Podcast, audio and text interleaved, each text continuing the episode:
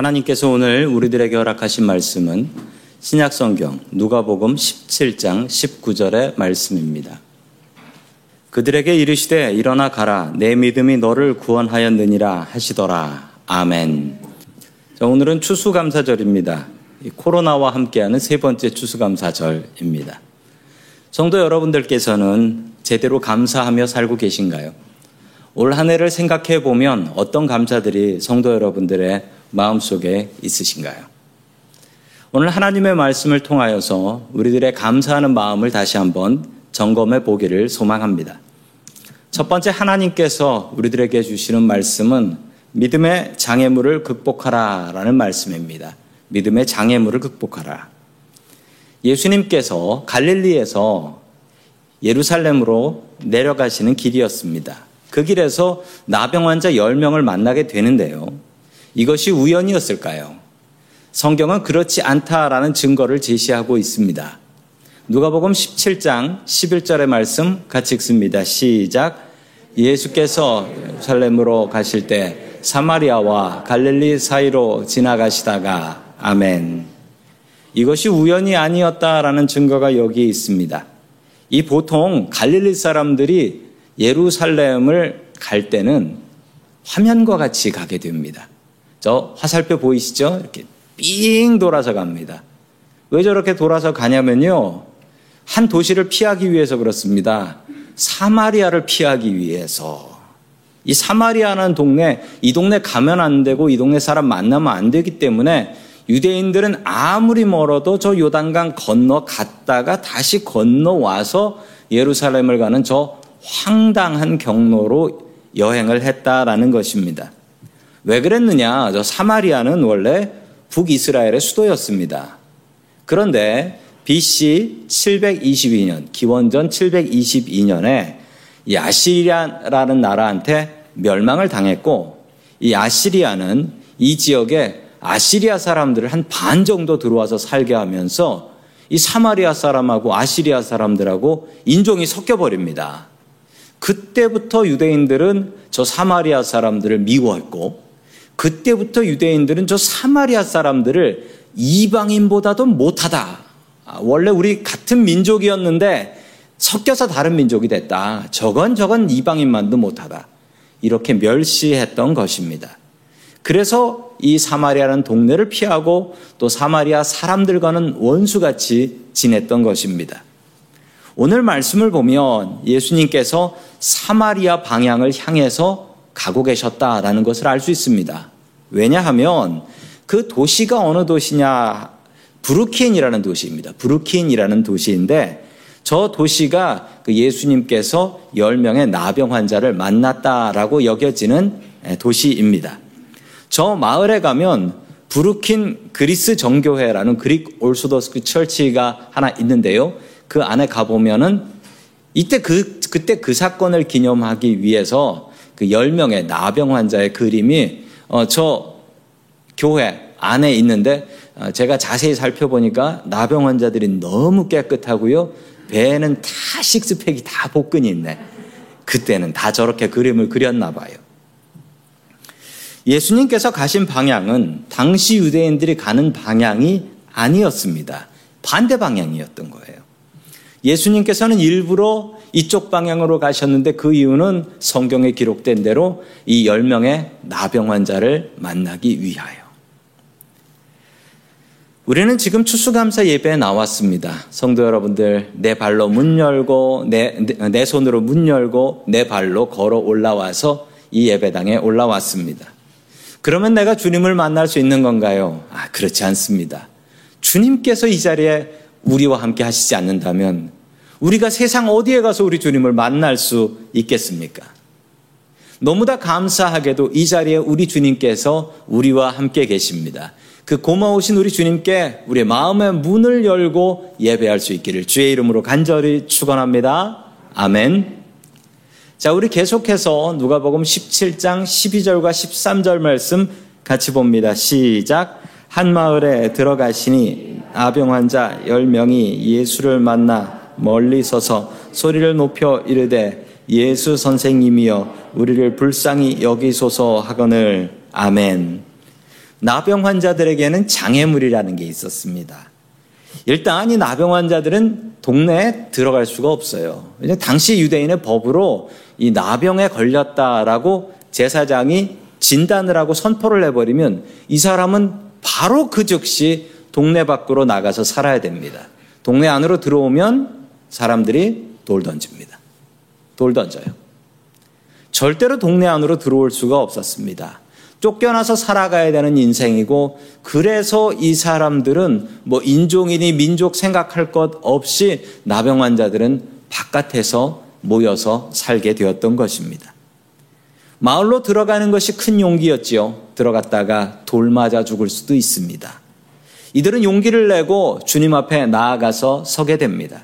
어차피 죽을 인생, 주님 앞에 고침받고 죽어야 되겠다. 이 마음으로 나와왔던 것입니다. 성도 여러분들, 오늘 이 시간 이 자리에 나와서 예배 드리는 성도님들의 마음이 이 마음이길 소망합니다. 어차피 우린 죽을 인생이에요.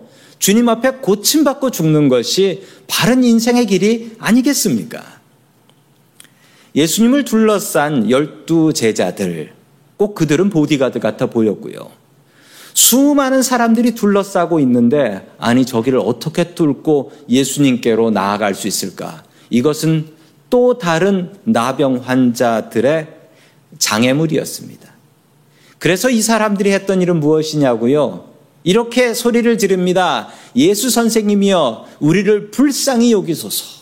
그 10명의 나병 환자가 목소리를 다하여서 소리를 맞춰서 이렇게 외치기 시작했습니다. 성도 여러분, 우리가 믿음 생활을 하는 데는 장애물이라는 게 있습니다. 우리 내적인 장애물이 있습니다. 내 마음에 의심이나 걱정이나 게으름 때문에 내가 주님 앞에 온전히 예배드리지 못합니다. 또한 내 외적인 장애물이 있습니다. 외적인 장애물 내가 극복해야 될 것이지요. 내가 신앙생활 잘 못하게 나를 박해하는 사람이 있을 수도 있고요.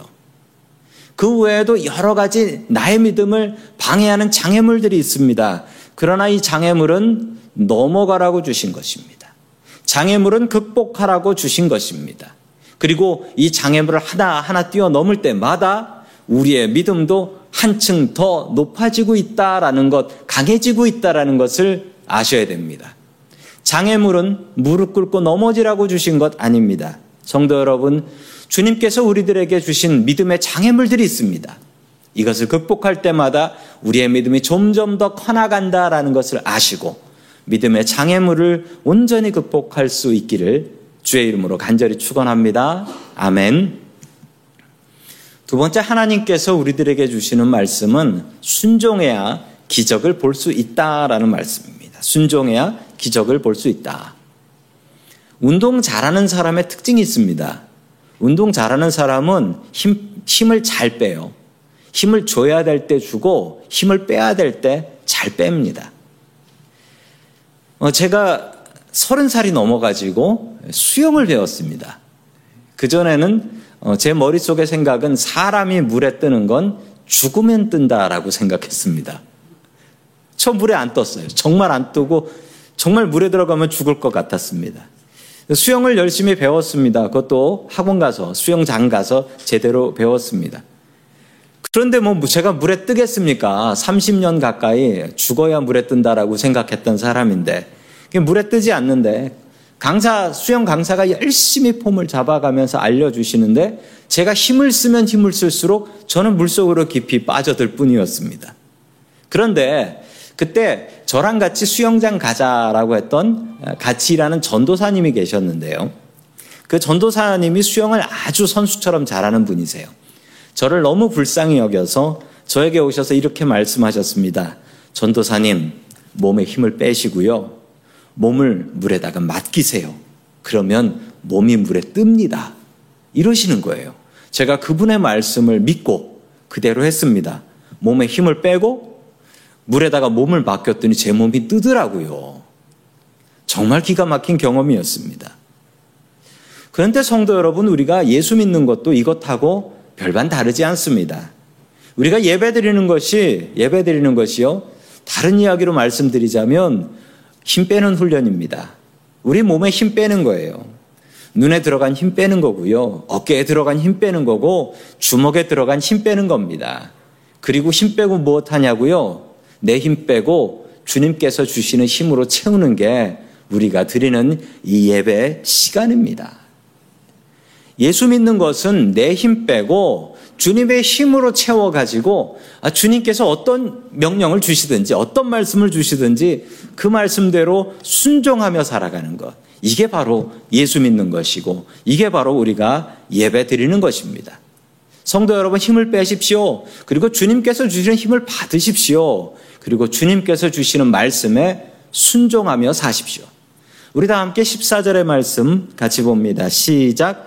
보시고 이르시되 가서 제사장들에게 너희 몸을 보이라 하셨더니 그들이 다가가 깨끗함을 받은지라.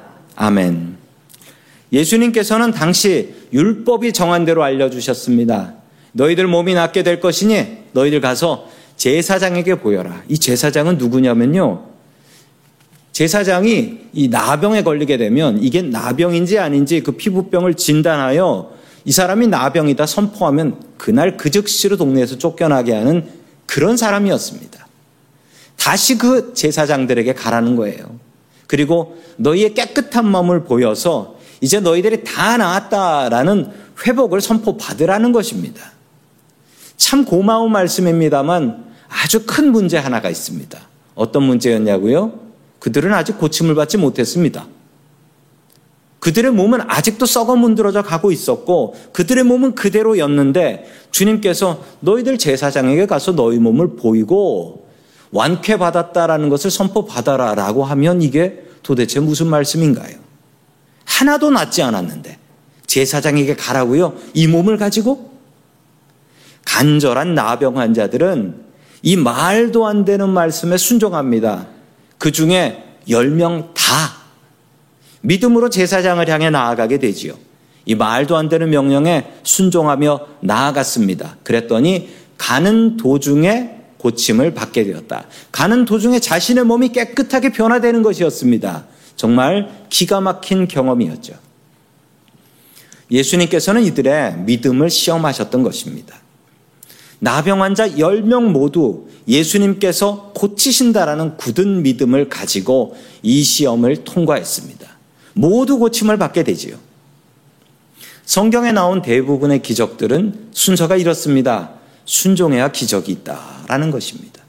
말도 안 되는 명령에 순종을 해야 기적이 일어났던 것입니다. 배 바깥으로 나와야지 물 위를 걸을 수 있는 겁니다. 실로암에 보이지도 않는 눈을 가지고 실로암까지 걸어갈 수 있어야 눈을 뜰 수 있는 것입니다. 발 닦는 물을 잔치집에 손님들한테 퍼줄 수 있어야 포도주가 되는 것입니다. 순종이 기적을 낳습니다. 먼저 주님 앞에 순종하십시오. 믿음이 커지지 않는 사람들의 공통적인 특징을 보게 됩니다. 그 특징은 힘을 빼지 못해요. 끝까지 자기 힘으로 하려고 해요. 끝까지. 그리고 심지어는 하나님께도 하나님, 내가 알아서 할 거니까 하나님께서는 그냥 옆에서 도우시면 됩니다. 성도 여러분, 이게 무슨 믿음입니까? 힘을 빼십시오. 그리고 주님께서 주시는 명령에 순종하십시오. 그렇게 되면 주님께서 베푸시는 기적을 바라볼 수 있게 될 것입니다. 순종으로 말씀에 순종하여 기적을 바라보는 저와 성도님들 될 수 있기를 주의 이름으로 간절히 축원합니다. 아멘. 세 번째 마지막으로 하나님께서 우리들에게 주시는 말씀은 감사를 훈련하라라는 말씀입니다. 감사를 훈련하라. 저희 가정은 가정 예배를 매일 저녁마다 드리는데 월요일부터 목요일까지 드립니다. 금요일은 금요 기도회가 있으니까요. 월요일 날은 이게 날마다 다른데 월요일 날은 각자 기도 제목을 냅니다. 그리고 마지막 목요일 날은 한 주간 동안 감사 제목을 냅니다. 그런데 재밌는 현상을 발견했습니다. 저를 비롯한 저희 가족들의 공통적인 현상. 월요일 날 기도 제목 낼 때는 서슴지 않고 주저없이 기도 제목을 냅니다. 내가 앞으로 필요한 것, 나한테 아직 이루어지지 않은 것을 주저하지 않고 기도 제목을 내는데 정말 묘하게도 목요일 날 감사 제목을 낼 때가 되면 다 꿀먹은 벙어리가 돼요. 감사할 게 별로 없다는 거예요. 저를 비롯해서 모두. 아, 그래서 곰곰이 생각해 보니까 이게 뭐 감사할 게 진짜 없나. 감사할 게 없는 게 아니고 우리들 성격이 자꾸 앞을 바라보기 때문에 아직 응답 안 된 거 이거 해야 돼 라는 것은 생각이 나는데 지나간 것들에 대해서는 그 잊어버린다라는 거예요. 그래서 제가 감사하는 방법을 찾아냈습니다. 예, 저는 일정을 전화기에 다 적어 놓는데 지난 일정을 보면 감사가 넘치더라고요. 아, 맞아. 이때 주님께서 이걸 도와주셨지. 아, 이게 생각이 나더라고요.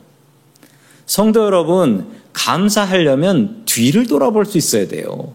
앞만 바라보면 감사거리가 아니고 기도거리가 나오는데 뒤를 돌아보면 감사거리가 나오더라고요. 성도 여러분, 원래 우리 인간들은 감사를 잘 모릅니다. 감사는 훈련하고 연습하고 노력해야 나오는 겁니다. 인간은 원래 잘 감사하는 동물이 아니에요. 제가 전에 성경 공부를 같이 우리 성도님들하고 했는데 마침 그 낮에 하니까 그 여자 집사님들하고 성경 공부를 같이 했습니다. 그러면서 제가 그 숙제를 내드렸는데 숙제를 뭘 내드렸냐면 한 주간 동안 남편의 감사한 점, 남편이 좋은 점에 대해서 열 가지를 찾으라라고 했더니 아, 그때 여자 집사님들이 어떤 분, 한 분은 저한테 이렇게 불평을 하셨어요. 열 개를 찾는 건 불가능하니 다섯 개로 줄여주십시오. 라고 이야기했던 분도 계셨고, 목사님, 제가 나쁜 점이라면 책도 써올 수 있습니다. 라고 하시는 분도 계셨습니다. 아, 왜 그럴까요? 정말 이상한 분들하고 살아서 그런 게 아니고, 감사는 그처럼 어려운 겁니다. 감사는 저절로 나오는 게 아니에요. 감사는 훈련하고 연습하고 노력해야 나오는 것입니다. 오늘 말씀에 감사가 얼마나 귀한지 알 수 있습니다. 자, 우리 누가복음 17장 15절의 말씀을 우리 같이 봅니다. 시작. 그 중에 한 사람이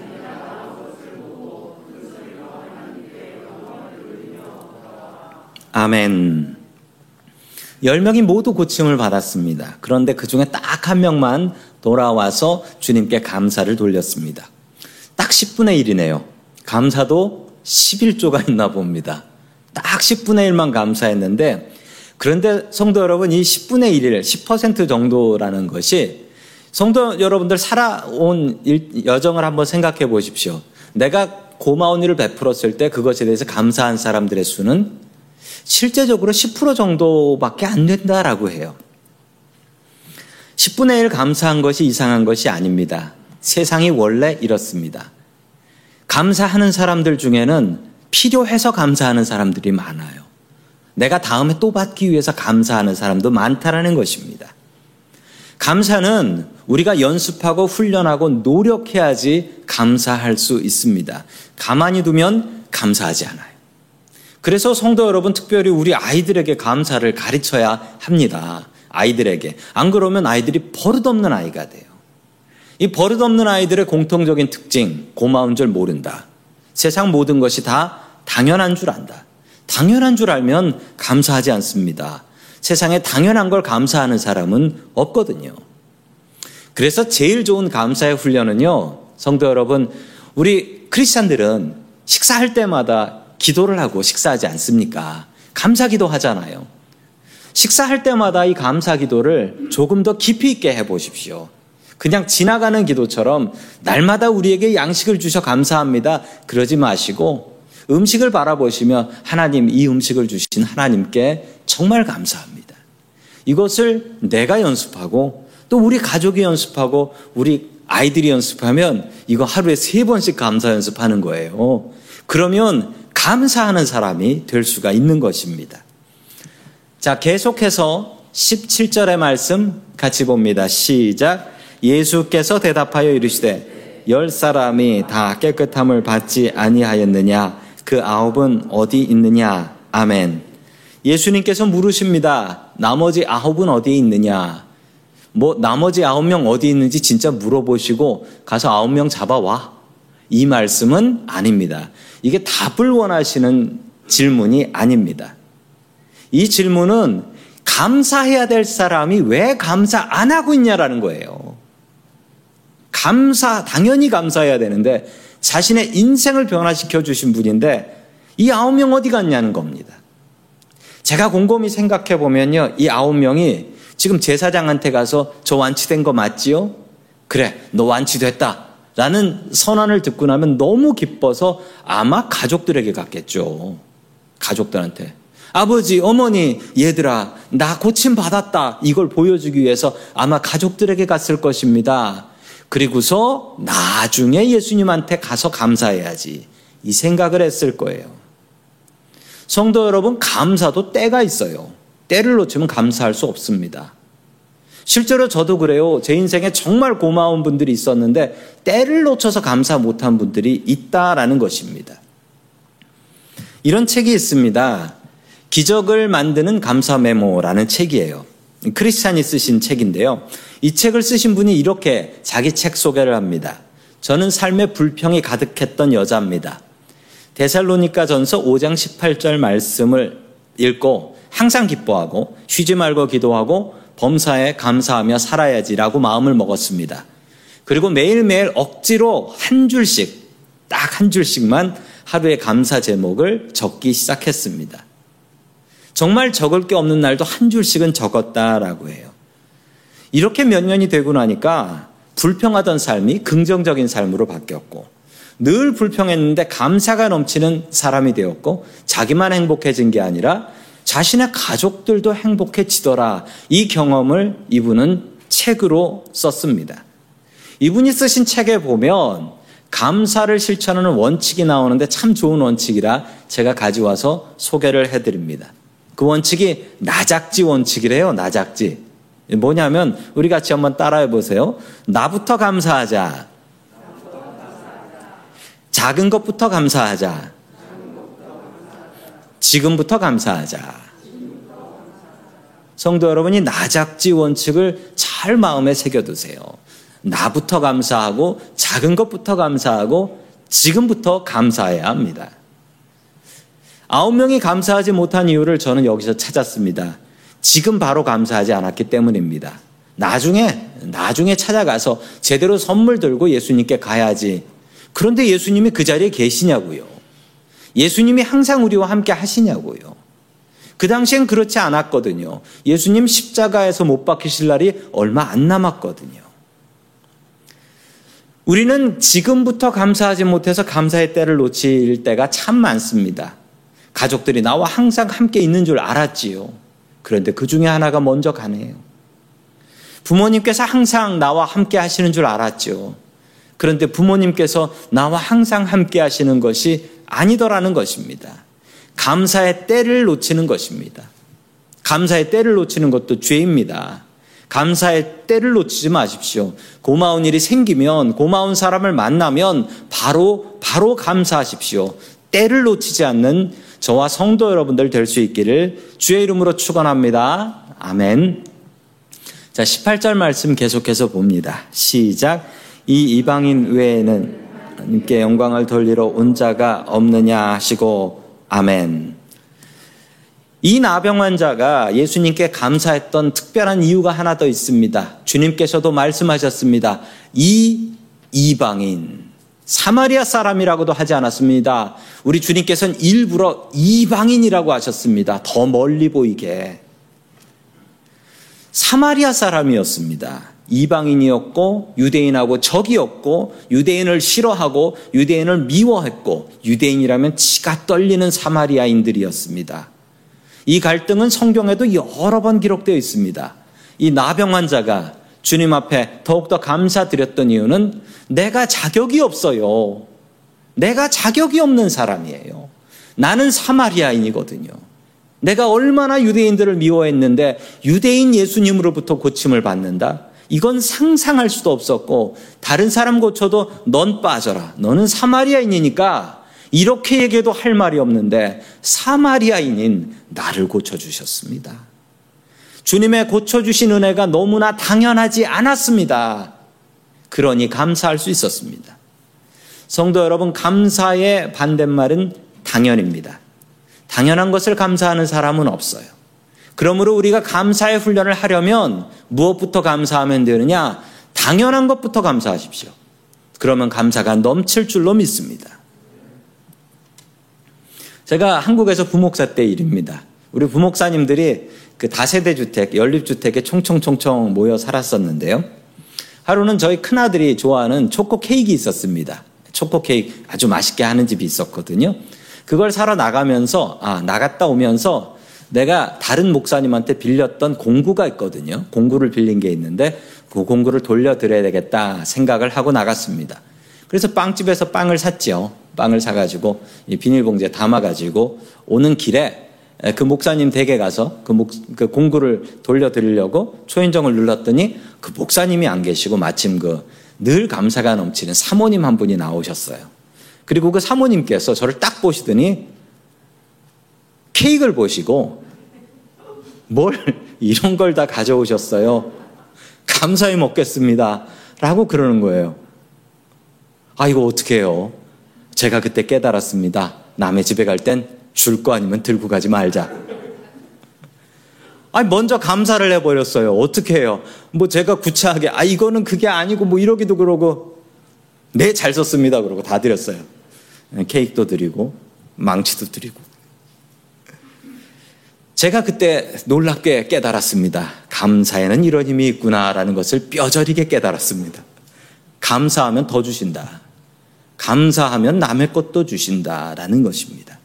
자, 우리 19절의 말씀 같이 봅니다. 시작. 그에게 이르시되 일어나라 가라 내 믿음이 너를 구원하였느니라 하시더라. 아멘. 감사를 했던 이 나병 환자는 그냥 감사만 전했던 것이 아니라 주님께서 더 큰 복을 주셨습니다. 뭐라 하십니까? 내 믿음이 너를 구원하였다.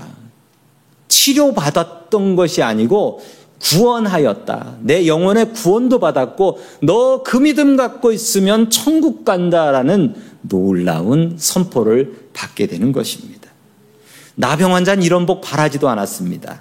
그냥 기회 놓치기 전에 아이고 저 고마우신 분 내가 가서 감사의 말이라도 전해야지 라고 하고 전했더니만 주님께서는 더 주셨습니다. 성도 여러분 감사하면 더 주십니다. 감사하는 사람이 더 예뻐 보입니다. 감사하며 사십시오. 코로나로 우리의 일, 상이참 많이 망가졌습니다. 이 마스크 쓰고 다니기 시작한 게 벌써 3년이 넘었습니다. 어, 그래도 정말 감사한 건요, 첫 해에는 열달 동안 우리가 모여서 예배도 못 드렸지 않습니까? 예, 캘리포니아에서 이 모여 예배 드리는 걸 금지했었어요. 그런데 우리 모여 예배할 수 있으니 얼마나 감사한 일입니까? 사탄은 우리에게 항상 불평거리를 줍니다. 사탄의 이 노름에 넘어가지 마십시오. 그러나 우리는 언제나 주님 안에서 감사거리를 찾아야 합니다. 감사가 우리를 살게 하기 때문이지요. 감사를 훈련하십시오. 그리고 연습하십시오. 감사를 노력하십시오. 매일매일 감사거리를 찾아 나아가는 저와 성도님들 될 수 있기를 주의 이름으로 간절히 축원합니다. 아멘. 다 함께 기도하겠습니다. 사랑과 은혜가 풍성하신 하나님 아버지, 우리들의 일년을 지키시고 보호해 주시니 감사를 드립니다. 참 어려운 한 해였지만 우리를 은혜로 버틸 수 있게 하여 주셨습니다. 주님, 우리 앞에 믿음의 장애물들이 있습니다. 때로는 그 장애물 앞에 무릎 꿇습니다. 주님, 이 믿음의 장애물을 잘 뛰어넘어갈 수 있게 도와주시고 더 큰 믿음으로 거듭나게 하여 주옵소서. 주님 순종해야 기적을 볼 수 있는 줄로 믿습니다. 매일매일 내 힘을 빼고 주님께서 주시는 힘으로 살아갈 수 있게 하시고 주님 주신 말씀으로 순종하며 살아갈 수 있게 도와주시옵소서. 주님 우리가 감사를 훈련할 수 있게 도와주시옵소서. 감사했던 나병 환자처럼 나부터 작은 것부터 지금부터 감사하며 살 수 있게 도와주옵소서. 우리의 감사 제목이 되시는 예수님의 이름으로 기도드립니다. 아멘.